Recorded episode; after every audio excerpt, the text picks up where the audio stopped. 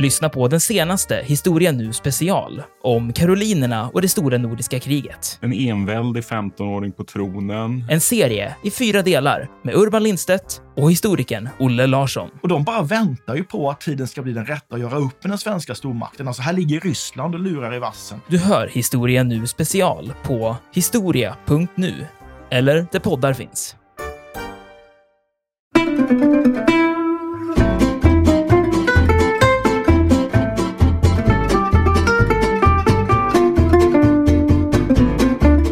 Byta religion är ju naturligtvis ingen liten sak. Eh, det är ju en jättestor sak och det, vi har ju förmodligen haft religionsskiften i, i Norden före kristendomen. Man tror ju att ett sånt här religionsskifte inträffar under bronsåldern. Och då ser man ju också det med hur gravskicket ändras och då går man från skelettgravskick till brandgravskick. Och en tolkning är ju att det beror på att vi kommer en ny religion eller religiösa tankar utifrån och att man börjar lyfta fram själen som det viktiga och inte den förgängliga kroppen. Och genom att bränna kroppen så var det här ett sätt att hjälpa själen att komma fri så att säga. När blir Sverige kristet? Så är svaret ganska enkelt. Det är en jättelång process som påbörjas kanske runt år 400 och avslutas år 1248.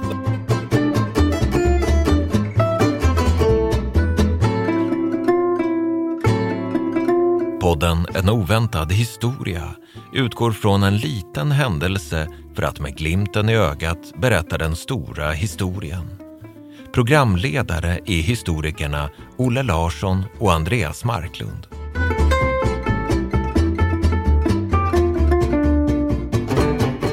Hej Andreas! Tjena! Vet du, idag tänkte jag att vi skulle prata om kanske något av det mest omvälvande som har inträffat i svensk historia. Det låter stort. Både du och jag fick säkert eh, lära oss när vi gick i skolan eh, och studerade medeltiden att Sverige kristnades av en tysk munk som hette Ansgar och att detta skedde på Birka och att detta ägde rum på 800-talet, nämligen under Ansgars besök 829-830. Och det är ju inte bara vi som har fått höra den här berättelsen, utan det är ju liksom generationer av svenskar som har fått lära sig utan till att Sverige kristnades av Ansgar. Punkt slut. Men var det verkligen så? Var Ansgar verkligen den som var först här? Och när började Sveriges kristnande egentligen? Och hur fick man de hedniska nordborna att byta religion? Och det tänkte jag vi skulle prata om idag. Jättespännande. Men jag tänker att vi ska göra som vanligt. Vi ska börja med en tidsbild och vi ska ge oss tillbaka till 1000-talet och en skildring ifrån Adam av Bremens historia om ärkebiskopssätet Hamburg-Bremen. Och den här historien skrevs omkring 1075 och här skildrar Adam i en passage den förkristna religionen så som den utövades vid det hedniska templet i Gamla Uppsala. Och håll i hatten för så här skriver Adam. Offret är beskaffat på följande sätt. sätt. Av allt levande som är av manskön frambärs nio stycken, med vilkas blod man brukar blidka dylika gudar. Men kropparna hängs upp i en lund som ligger i templet. Denna lund är så helig för hedningarna att de enskilda träden i den tros vara gudomliga på grund av offrens död och förruttnelse. Där hänger även hundar och hästar tillsammans med människor. En kristen har berättat för mig att han sett 72 kroppar av dem upphängda om varandra.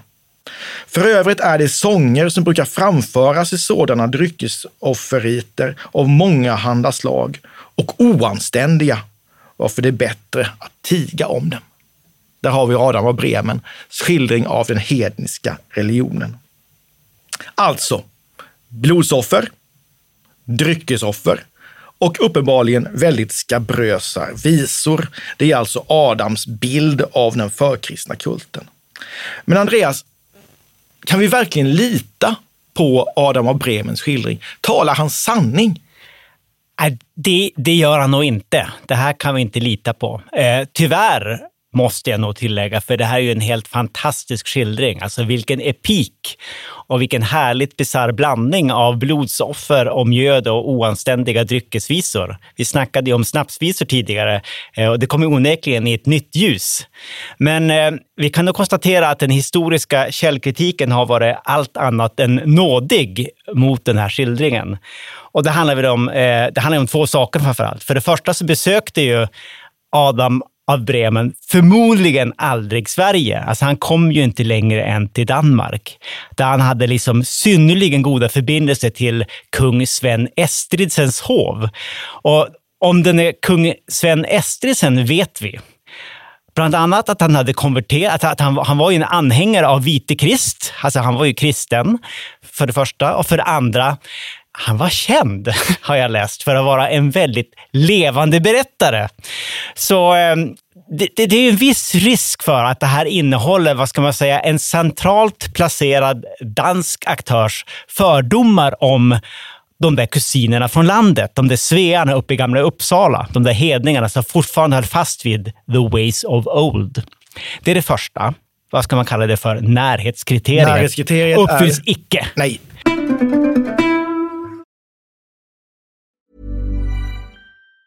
Planning for your next trip? Elevate your travel style with Quince. Quince has all the jet setting essentials you'll want for your next getaway, like European linen, premium luggage options, buttery soft Italian leather bags, and so much more. And it's all priced at 50 to 80% less than similar brands. Plus, Quince only works with factories that use safe and ethical manufacturing practices. Pack your bags with high-quality essentials you'll be wearing for vacations to come with Quince. Go to quince.com slash trip for free shipping and 365-day returns. One size fits all seemed like a good idea for clothes. Nice dress. Uh, it's a it's a t-shirt. Until you tried it on. Same goes for your healthcare. That's why United Healthcare offers a variety of flexible, budget-friendly coverage for medical, vision, dental, and more. So whether you're between jobs, coming off a parent's plan, or even missed open enrollment, you can find the plan that fits you best. Find out more about United Healthcare coverage at uh1.com. That's uh1.com. Everyone knows therapy is great for solving problems, but getting therapy has its own problems too, like finding the right therapist, fitting into their schedule, and of course, the cost. Well, BetterHelp can solve those problems. It's totally online and built around your schedule. It's surprisingly affordable too. Connect with a credentialed therapist by phone, video, or online chat, all from the comfort of your home. Visit betterhelp.com to learn more and save 10% on your first month. That's BetterHelp, H E L P.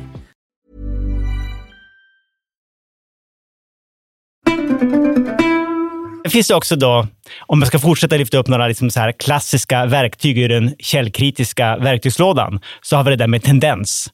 Det här är en väldigt tendentiös källa. Alltså Ansgar alltså var ju en kyrkans man och det låg naturligtvis i hans intresse att framställa de här hedningarna som ganska galna, wicked blodtörstiga, alltså framställa dem så negativt som möjligt. Och det finns även då en, en politisk tendens förmodligen. Alltså där handlar ju om ärkestiftet Hamburg-Bremens historia. Alltså Adam av Bremen vill gärna framhäva att det här var, ett, det var en viktig missionsverksamhet som bedrevs, som absolut måste stödjas. Etc, etc. Att det var en gudi behaglig gärning att Ja. förvandla hedningarna i norr till goda kristna. Så en tillförlitlig källa är det icke, men icke desto mindre fantastisk. Mycket fantastisk! Och det finns ju dessutom ytterligare ett beroendekriterium här. Det är ju en, en annan faktiskt tysk eh, skribent som heter Titmar, som redan under tidigt tusental jo, eh, skrev liknande skildringar av hednisk kult. Men då var det ju danskar han skrev om, nämligen i Leire. Ja, Leire. Och, Leire. Och det är ju förmodligen där har ju Adam fått en del av det här stoffet. Eftersom som sagt var, han var ju aldrig i gamla Just det. Uppsala. Just det. Och sen har vi också det här med att Adam har ju naturligtvis, naturligtvis, naturligtvis föreställning om att kult är någonting som äger rum i ett tempel. Så när han beskriver det här Uppsala-templet Ja. så eh, använder han ju Gamla Testamentet Ja, och Salomos tempel som någon jädra- form av, av förlaga här. Med tabernaklet och allt det där. Absolut. Och det fanns absolut säkert inget sånt i Uppsala. Däremot har man ju faktiskt gjort arkeologiska fynd ganska nyligen där man har hittat så kallade hallbyggnader. Ja. Eh, Alltså väldigt stora eh, lokaler som förmodligen användes i rituellt rituellt syfte Precis. och för större, eh, större festligheter. Och möjligtvis är det de här då som, som kan åsyftas med begreppet tempel också. Precis, för det kan väl ha varit likheter. Alltså det, kan, alltså det kan ha ingått en, en kultisk funktion även i en sån här hallbyggnad. För jag vet att det pågår utgrävningar även då i Danmark kring det där Leire, där det också ska ha varit någon slags hallbyggnad. Jo. Absolut. Men det finns ju några spännande saker här att ta fasta på tycker jag. Det ena är ju då eh, kronologin. Alltså om Ansgar nu kom till Sverige 829-830 Ja, det. Ja. Eh, Adam av Bremen skriver det här på 1070-talet. Det verkar ju då som att man kan misstänka att Ansgars verksamhet i Birka inte fick någon större spridning och att eh, hans, eh, alltså resultatet av hans missionsverksamhet inte var speciellt framgångsrik. Och det andra är ju då att även Ansgar, precis som Adam av Bremen, var ju tysk. Kan det ha någonting att göra med att Ansgar har fått en, den bärande roll som man har haft i historieskrivningen under lång tid, just att Ansgar var tysk? Vad vet vi egentligen om Ansgar och hans betydelse? Ja, han var ju tysk. Han var tysk. och benediktinemunk, eh, missionär. Och senare blev han väl också, precis som vår gode vän Adam, så blev han väl ärkebiskop av Hamburg-Bremen. Men alltså det finns något tyskt över allt detta i, i, i, i termer av en tysk, vad ska man säga, grundlighet och en tysk dokumentationslystnad. För vi vet ju rätt mycket om just Ansgar, precis som om Adam av Bremen, av den enkla anledningen allt det här skrevs ju ner kort efteråt. Alltså Ansgar kom ju till Sverige, eller det vi idag kallar för Sverige, till Birka eh, på Björkö i Mälaren eh, kring 829-830 tillsammans med en lärjunge. Jag tror han var utsänd på uppdrag av eh, den här frankiske kejsaren Ludvig den fromme. Alltså själva, sonen till självaste Karl den store, Charlemagne, som ansåg att det var en gudibehaglig gärning att föra då kristendomens ljus, vite Krist, till de där hedniska svearna. Och han inledde ju någon slags eh, missionsverksamhet här då, som beskrivs ganska ingående i ett sånt där, vad ska man säga, mirakelberättelse, helgonberättelse från 860-talet som skrev ner, skrevs ner av Anskars lärjunge, va? Ja, Rim, Rimbert. precis. Otroligt Ja. härligt namn. Eh, och där nämns ju, som jag kommer ihåg, det nämns ju, det vissa personer som blir omvända nämns vid namns nämnande. Jag tror det är någon, någon Fridborg och det är definitivt en person som heter Katla, för det, det kommer jag ihåg. Ja. Kvinnor som blir omvända till kristendomen. Och jag tror också då att Birkas hövitsman, eller vad det nu heter, alltså en centralt placerad aktör i Birka, till och med uppför en slags, en slags kyrka på sin egendom. Men det intressanta är liksom, något som tyder på att Adam av Bremen, att det finns en del poänger i den där skildringen, det är ju det att när Ansgar kommer tillbaka få sin second coming på 850-talet så är det ingenting kvar, varken kyrka eller kristna. Så han var ju förmodligen då en liten parentes. Alltså han gjorde inget större avtryck i, vad ska man säga, för svensk folkmentalitet på den här tiden. Så den slutsats man kan dra då är ju egentligen att Ansgar har till, fått den roll, eller tillmätts den roll som han har fått i historieskrivningen på grund av just den tyska noggrannheten. Ja. Att tyskarna var bättre att dokumentera Ja. än alla andra. Och under en tid när historiker egentligen bara sysslade med skriftliga källor. Ja. Och eh, så, så var den enda skriftliga källan man hade, det var Rinberts Ansgarsvita, Vita Ansgari, där han skriver om Ansgar, det är ju en hjälteberättelse. Ja. Och eftersom det var den, kristna, den, den skriftliga källan man hade, så var det det som blev berättelsen om Sveriges kristnande. Och det är ju förklaringen till att den här har stått sig så Ja. pass väl. Men Historia är ju så att säga, det är ju rörlig materia. Alltså tolkningar ligger ju inte fast en gång för alla, utan förändras över tid. Och i början på 1990-talet så fick ju den här bilden av eh, Ansgar och kristnandet eh, sig en, en rejäl törn, får man säga. Därför att det som händer då, det är att eh, ett nytt, ett stort forskningsprojekt i Sverige avslutas. Ett tvärvetenskapligt projekt med vetenskapsmän från en mängd olika discipliner. Och det här eh, projektet avrapporteras 1994 Eh, och projektet hette Sveriges kristna, gamla frågor, nya perspektiv. Och frågorna var ju när kristna i Sverige och hur gick det till? Och det nya här var ju perspektiven. Och framför allt, och det viktigaste kanske, det var ju att man lyckades förskjuta tidpunkten för Sveriges kristnande ganska rejält bakåt i tiden. När säger det här projektet att Sveriges kristnande började? Ja, det är jättetidigt. Det är inte redan under folkvandringstiden eller kanske till och med då allra tidigaste medeltid, alltså där kring, kring 400-talet. Alltså i kontakter, både inte minst handelskontakter mellan då eh, Norden och eh, romarriket, som ju hade övergått till kristendomen under 300-talet under Konstantin den stores tid. Precis. Och det här är, man börjar ju då säga att Sveriges kristna, man delar ju in kristandeprocessen i tre faser numera. Man talar om den här första fasen som en individuell fas. Det vill säga det. vad vi har här det är enskilda människor som byter religion i kontakt med kristen kultur nere på kontinenten. Ja, Romersk kultur, 400-tal och sen vidare läng längre fram med andra delar av det, det, kristna Europa.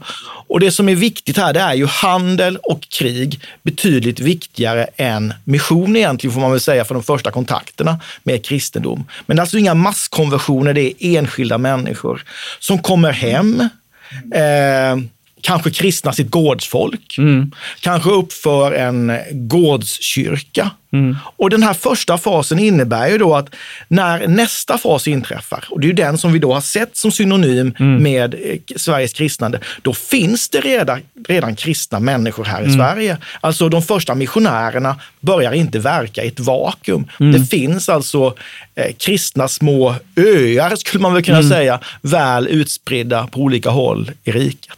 Kan man tänka sig att de här personerna var lite både och?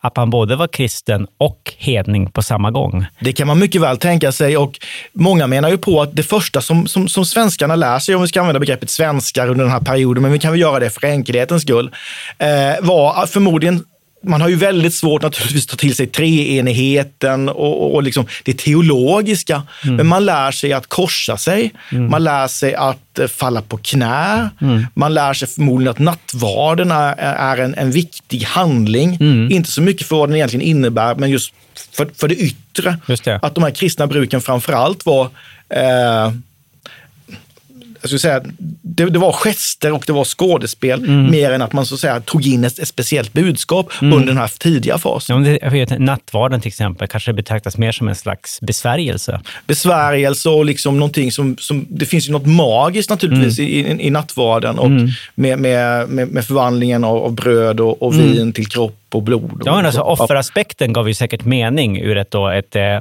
asaperspektiv. Förutom det att det förmodligen var ganska bisarrt att eh, man, de kristna då på sätt och vis åt upp sin egen gud. Absolut, och det ser man ju sen när man får de första, eller vi har ju bara en kättarrättegång i Sverige under, under medeltiden, Botolf från Gottröra, och han blir ju dömd till döden för kötteri, för han vägrar äta Kristi kropp. Ja, han vägrar äta Så Gud. Där, det, det fanns det säkert något svårt att ja. komma över i, i, i den här... Sätta eh, tänderna i, i en gud, sätta tänderna i Odin. Alltså, tanken är ju blasfemisk. Tanken är blasfemisk och lite obehaglig.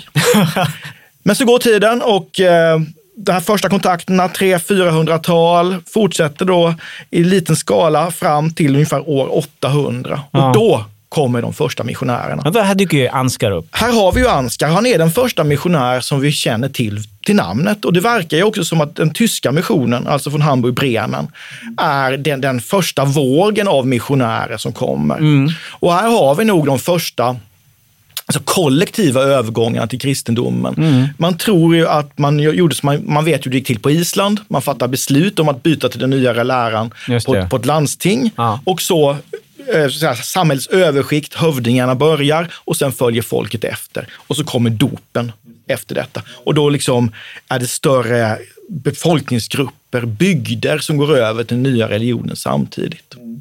Men det jag tycker är intressant här det är ju att man också på, i den senare forskningen allt mer kommit att lyfta fram den, den roll som den brittiska missionen ja, eh, spelade. Alltså den här förmodligen kommer till Sverige från och med 900-talet och, och framåt. Och här har vi ju en person som är minst sagt central och det är ju nämligen eh, ärkebiskopen Sigfrid från York. Just det. Eh, som då är den eh, missionär som eh, enligt legenden i varje fall, döper Olof Skötkonung, Sveriges första kristne konung, i Husaby källa i Västergötland år 1008. Ja, han är väl den första konung som döps och sen håller fast vid kristendomen livet ut. Ja. För Erik Segersäll, Olof Skötkonungs pappa, han lät sig väl döpas under en fas där han var kung av Danmark, men gick tillbaka till de gamla gudarna, the ways of old, när han kom tillbaka till gamla Uppsala igen. Men Olof håller, fast. Ja, han håller fast vid kristendomen. Och det här, den här Sigfrid är ju rätt spännande ur, ur ett Smålandsperspektiv för att han, han, han kommer ju faktiskt eh, till Småland först. Och den första plats han kommer till är enligt legenden Växjö. Ah. Och hit kommer han tillsammans med sina tre systersöner Unaman, Sunaman och Vinaman som lider martyrdöden i det mörka Småland. De blir ihjälslagna i samband med en hednisk re- reaktion, får huvudena avskurna, lagda i ett ämbar som sen sänks i Växjösjön med hjälp av jättestora stenar. Och legenden berättar då hur det här gladde djävulen som återigen hade triumferat i det hedniska värenslandet. Så han finns kvar i högsta grad i Växjö på brunnslock och Växjö stifts symbol är ju. Sigfridsgestalten. Så han var ju viktig. Everyone knows therapy is great for solving problems, but getting therapy has its own problems too, like finding the right therapist, fitting into their schedule, and of course, the cost. Well, BetterHelp can solve those problems. It's totally online and built around your schedule. It's surprisingly affordable too. Connect with a credentialed therapist by phone, video, or online chat, all from the comfort of your home. Visit betterhelp.com to learn more and save 10% on your first month. That's BetterHelp, H E L P. Burrow's furniture is built for the way you live. From ensuring easy assembly and disassembly to honoring highly requested new colors for their award-winning seating, they always have their customers in mind. Their modular seating is made out of durable materials to last and grow with you. And with Burrow, you always get fast, free shipping. Get up to 60% off during Burrow's Memorial Day sale at burrow.com slash ACAST. That's burrow.com slash ACAST. burrow.com slash ACAST. One size fits all seemed like a good idea for clothes Nice dress. Uh, it's a it's a t-shirt. until you tried it on. Same goes for your healthcare. That's why United Healthcare offers a variety of flexible, budget friendly coverage for medical, vision, dental, and more. So, whether you're between jobs, coming off a parent's plan, or even missed open enrollment, you can find the plan that fits you best. Find out more about United Healthcare coverage at uh1.com. That's uh1.com.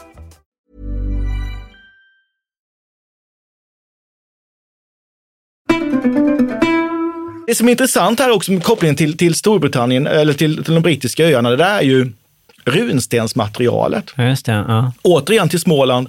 Småland är det landskap i Sverige som har flest runstenar som berättar om Englandsfärder. Som bekräftar de här kontakterna som fanns mellan eh, Sverige och då kristna områden på kontinenten. Vi har ju andra runstenar som berättar om resor till till, till, till den östliga delen av kristendomen, nämligen till Grekland.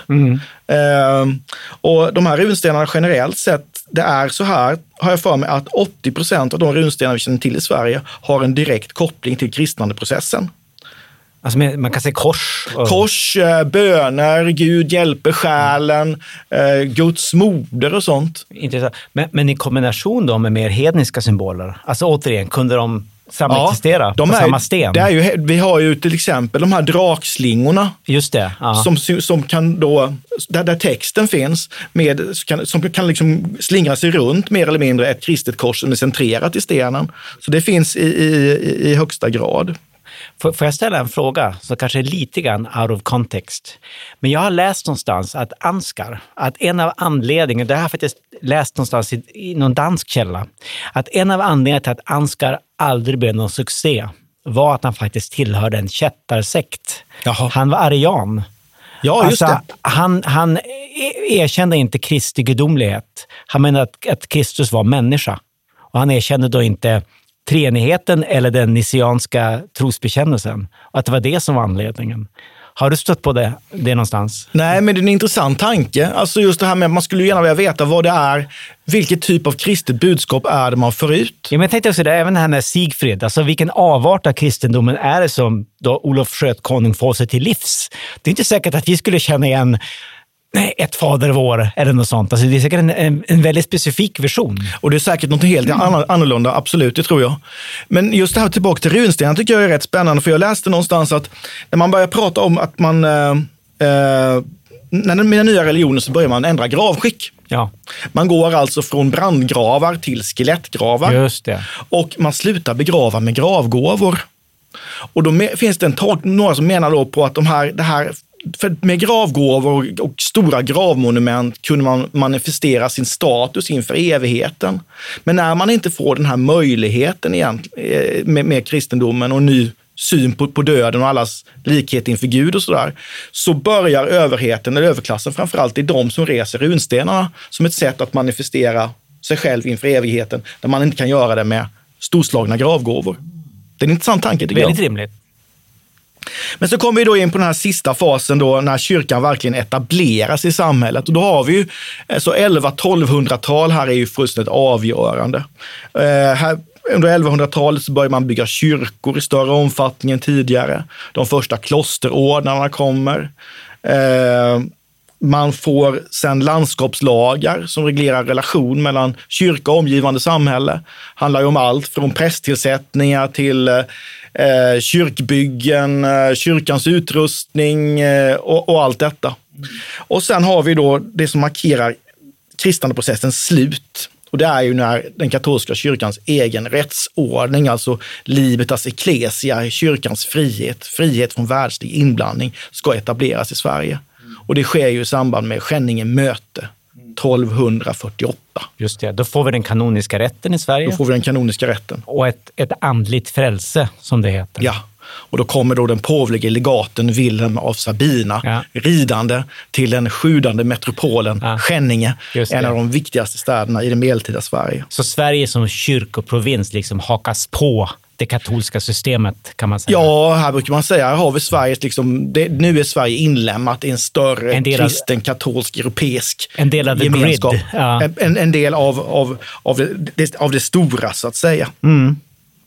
Så egentligen ska man sammanfatta, så frågan när blir Sverige kristet, så är svaret ganska enkelt. Det är en jättelång process Mm. som påbörjas kanske runt år 400, avslutas år 1248. 850 år, kanske. Mm. Precis. Hur djupt sticker den här, vad ska man säga, hur, hur djupt ner i, hur, i folkdjupen går det här egentligen, kan man ju fråga sig. Precis. Och det där för oss ju över till nästa sak som jag tycker är väldigt intressant. Det är ju det här, alltså, att byta religion det är ju naturligtvis ingen liten sak. Nej. Eh, Det är ju en jättestor sak. Och det, vi har ju förmodligen haft religionsskiften i, i Norden före kristendomen. Man tror ju att ett sånt här religionsskifte inträffar under bronsåldern.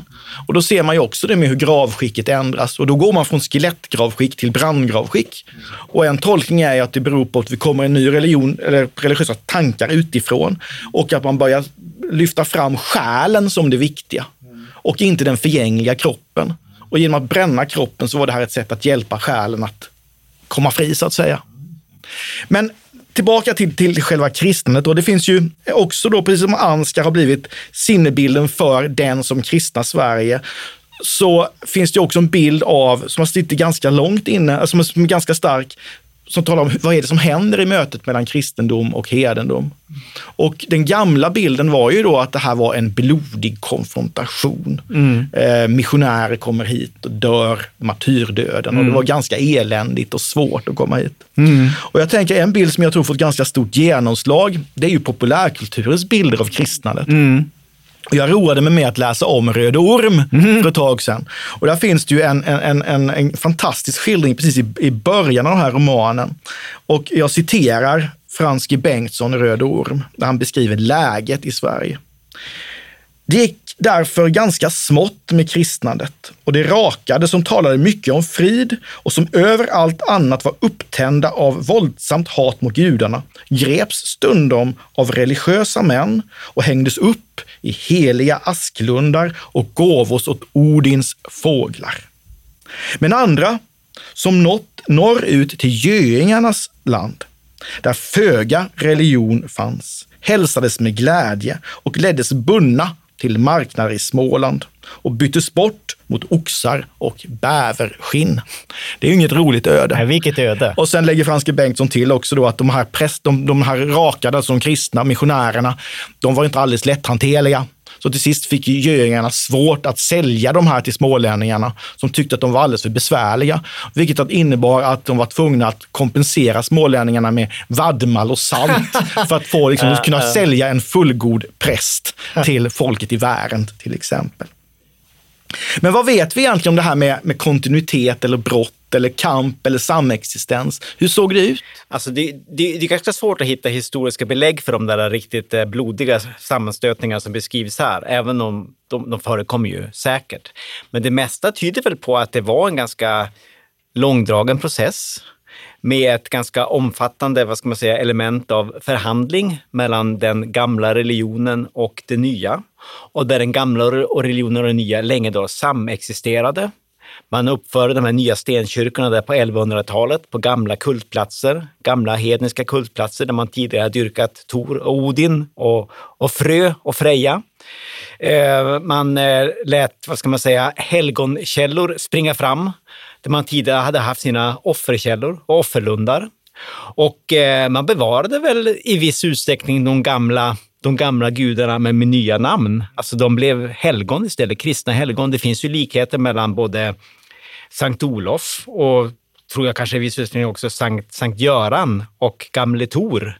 Alltså en, en, en krigsgud som kämpade mot eh, diverse vidunder draken, Sankt Göran och draken känner vi till, men alltså, draken har ju onekligen vissa likheter då med den gamla klassiska Midgårdsormen.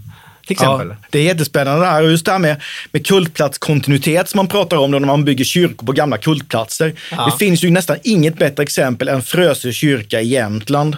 Där man gjorde eh, kyrkoarkeologiska undersökningar av, av eh, kyrkans kor. Och vad hittar man? Man hittar en stubbe, bränd stubbe, omgiven av mängder med björnben. Alltså, här har man alltså förmodligen, alltså, med största sannolikhet vill jag påstå, byggt en kristen kyrka över en hednisk kultplats. Alltså, det är bättre att folk går till en plats som är helig för dem. Och precis. förbjud inte mer än nödvändigt. Eh, gör om. Precis. Ungefär som man gjorde när vi skulle få oss att bli, gå från att vara katoliker till protestanter istället. Ja, exakt, Behåll exakt. så mycket som möjligt, det blir enklast så. Precis. Och sen de här, de här gudarna naturligtvis som då förmodligen, helgonen blir nog en ersättning för asatrons det tror jag. politism. Men alltså hedniska skick så att säga lever kvar jättelänge. Alltså in i tidig modern tid, under reformationsprocessen på 1800-talet. Alltså jag kommer ihåg när jag var student i Uppsala på 90-talet, så minns jag att min gamla professor, Janne Lindegren, han gick och mumlade om någon rättsfall han hade funnit, då någon lokal bonde i Uppland hade kallat sig till Uppsala domkapitel för att han gick och orerade i bygden om att Gud bodde i hans lada. Ja, det... till exempel. Vad var det för Gud? Jag har ett annat sånt exempel från, från Tolgs socken i Småland. Där finns något som heter Barnabrunnarna i Ödetofta. Ja. Och det här är förmodligen då gamla hedniska offerkällor och ligger ja. väldigt dramatiskt ute i skogen. Ja. Och hit gick folk och offrade. Eh, på sommaren framför allt, förmodligen vid den tid som vi kallar för mistsommar ja, och liksom vattnets kraft var som starkast. Som allra mest magiskt. Och då kommer kristendomen och vad ska man göra? Men då måste man ju se till att man kan inte få folk att sluta offra källorna. Man måste se till att de offrar av rätt skäl. Alltså det, det, det, att det blir någon slags kristna, kristenhet över, eller något kristet över de här källorna. Och då förser man de här barnabrunnarna med ett speciellt helhetsrykte som berättar då att tre bröder har vallfärdat till, till Jerusalem. Och så kommer de hem, har varit borta väldigt, väldigt, väldigt, väldigt länge, kommer hem till sin hembygd, de känner inte riktigt igen sig, de känner inte igen några människor, de träffar tre, tre, tre stycken uh, unga damer som de blir förtjusta i, som de lägrar. Och så visar det sig att det här är deras systrar. Just precis, det blir ohyggligt dålig stämning kan man säga.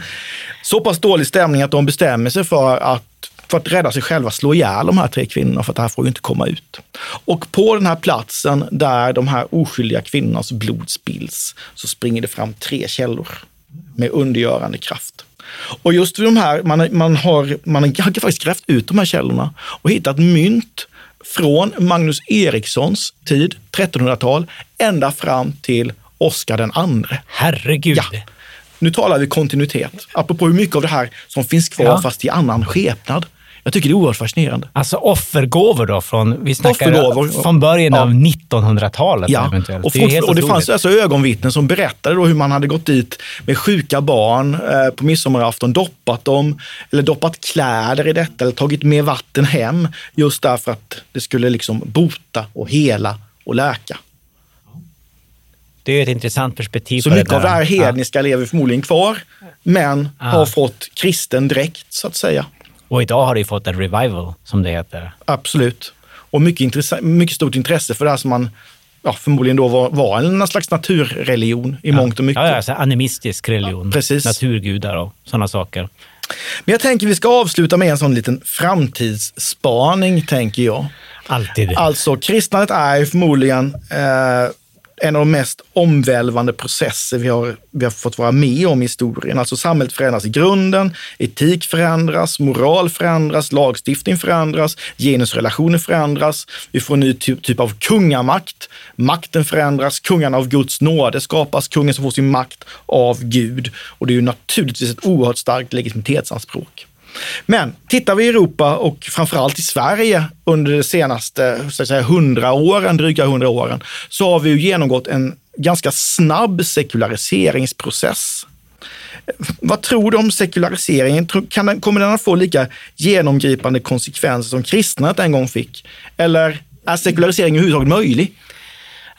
Alltså, jag tror den, den har redan fått lika genomgripande konsekvenser som kristendomen fick. Men precis, precis som den här kristnande processen så tror jag att sekulariseringen är väldigt, väldigt komplex. Och jag tror att den, eh, den samexisterar med religionen på ett väldigt invecklat sätt. Och jag, religionen har aldrig riktigt försvunnit. Heller inte från, alltså varken från det privata eller vad ska man säga, den politiska sfären. Ta en snubbe som Putin till exempel. Alltså han hänvisar hela tiden till religionen i sin propaganda. Jag tror också att han är personligen väldigt from och övertygad. Alltså han talar ju om det här med om kampen mellan det heliga Ryssland och det dekadenta, okristna västerlandet.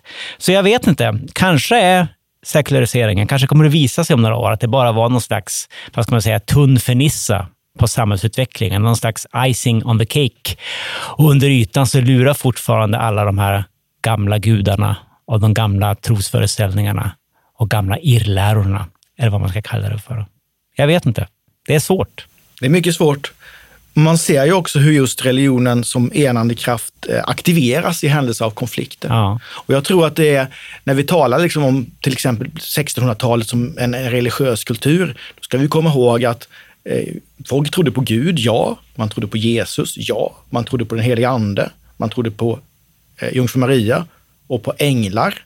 Men också på tomtar, troll, skogsvrån, vä- vättar, demoner, djävulen. Allting liksom blandades i den här religiösa världsbilden. För den, de behövdes för att världen skulle bli begriplig. Precis, man var ganska pragmatiska i sin inställning till religion. Och det tror jag gäller sekulariseringen också. Jag tror också att sekulariseringens anhängare kan vara ganska pragmatiska.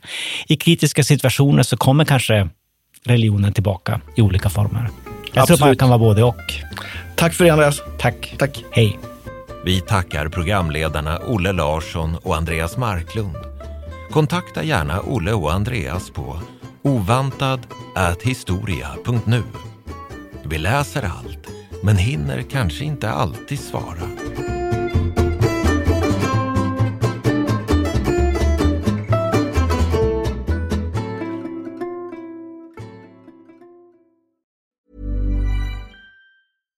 Mom deserves the best, and there's no better place to shop for Mother's Day than Whole Foods Market. They're your destination for unbeatable savings, from premium gifts to show-stopping flowers and irresistible desserts. Start by saving 33% with Prime on all body care and candles. Then get a 15-stem bunch of tulips for just $9.99 each with Prime. Round out Mom's menu with festive rosé, irresistible berry chantilly cake, and more special treats. Come celebrate Mother's Day at Whole Foods Market. Even when we're on a budget, we still deserve nice things. Quince is a place to scoop up stunning high-end goods for 50 to 80% less than similar brands. They have buttery soft cashmere sweaters starting at $50, luxurious Italian leather bags, and so much more. Plus, Quince only works with factories that use safe, ethical, and responsible manufacturing. Get the high-end goods you'll love without the high price tag with Quince. Go to quince.com/style for free shipping and 365-day returns. Iran har under 1900-talet genomgått tre omvälvande revolutioner som orienterat landet antingen mot västerlandets modell eller mot en auktoritär styrelseform. Idag pågår en social revolution i landet som vänder sig mot det islamistiska styret och vars anhängare har Europa och väst som förebilder.